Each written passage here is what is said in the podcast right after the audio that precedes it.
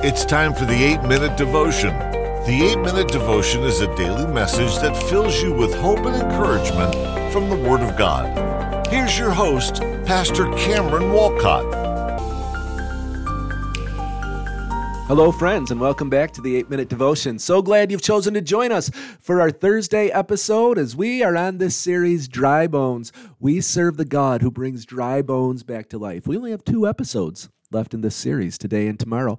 And that's because next week we are going to do a week of question and answer. So I would like to ask you if you have a question you'd like us to answer on the podcast or a comment you'd like us to to follow up on.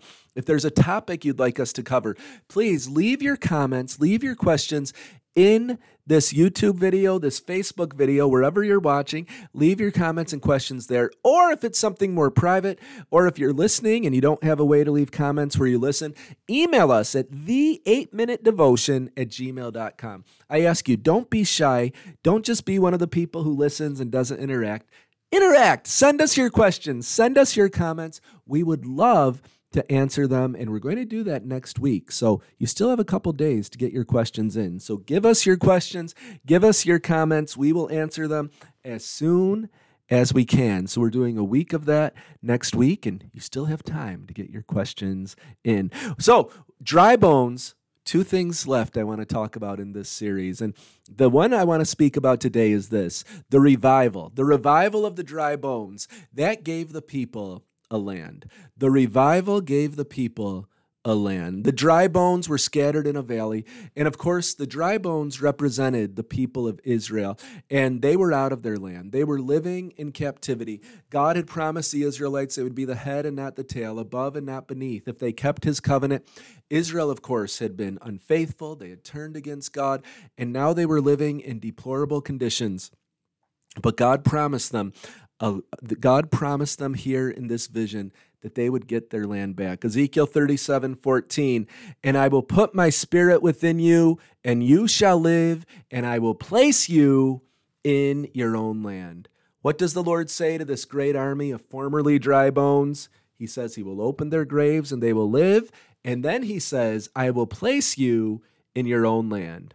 And of course, the direct fulfillment of this prophecy it came to pass about 70 years after the Lord spoke this, when the Israelites returned to the promised land after the edict of King Cyrus. So the nation of Israel returned to the promised land. This was all in the uh, in the 500s BC. Uh, they returned after 70 years in exile, and they rebuilt their temple, and the promise was fulfilled. And Israel remained there in the promised land as a nation for about the next 600 plus years through the time of Christ. That's why when Jesus came to earth, Israel had a nation, they had a land, they had a temple, they had synagogues all over uh, because they remained in their own land until 70 AD when Jerusalem was destroyed by King Titus, uh, the, the Roman or the Roman Emperor Titus, general I should say generally. Titus was the Roman general who destroyed Jerusalem. And at that point, the Jews, the Jewish people, did not have a homeland. There was not an Israel on the map,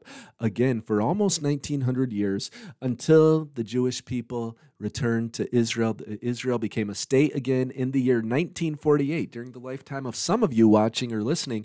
Uh, Israel became a nation once again. So God had promised them they would return. They did return, and then in a in a further fulfillment of the promise, just uh, you know seventy some years ago, they returned to their land once again. And I still believe in a in a greater physical fulfillment of this for the people of Israel that you know, ultimately, all Israel will be saved and all Israel will turn to Jesus. They will receive him as their Messiah.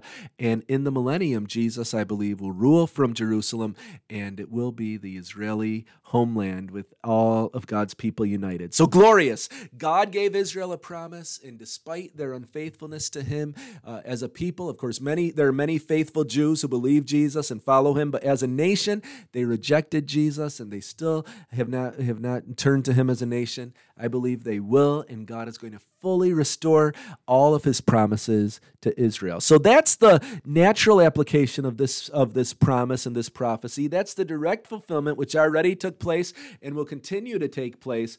But I also believe there's a spiritual meaning for all of us. There's a spiritual meaning for all of us today.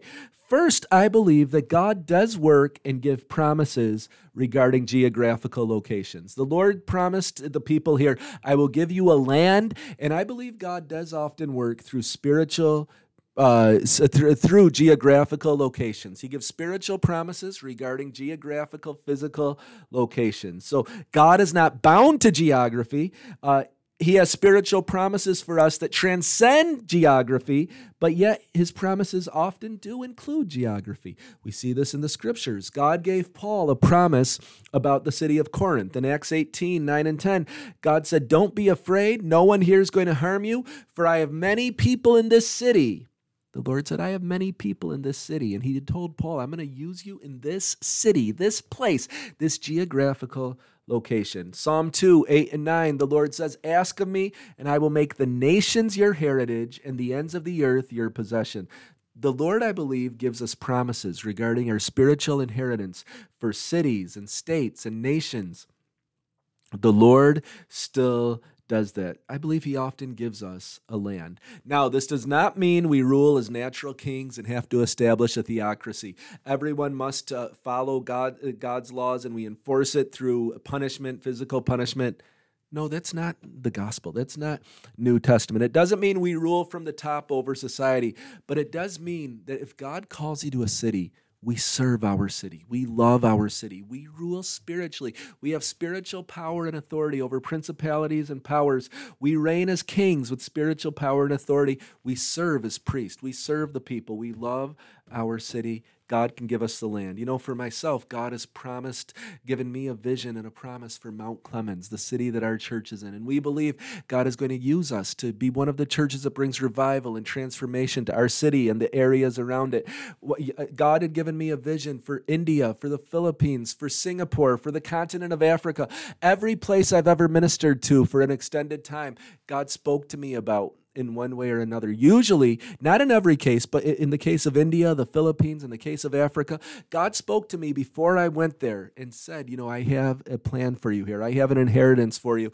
And I followed where God has spoken. And I just want to encourage you, you know, if you're called to ministry, ask God, Lord, where's my place? What is the place you have for me? Because I believe God gives us a land. You know, our church in Singapore, the church that I was a part of for many years, God has given our senior pastor such a vision and uh, Pastor Yang Tuck Yoong, and we have seen the whole area where our church is transformed. At one point, it was one of the seediest parts of Singapore. Now it's one of the cleanest, most family friendly parts.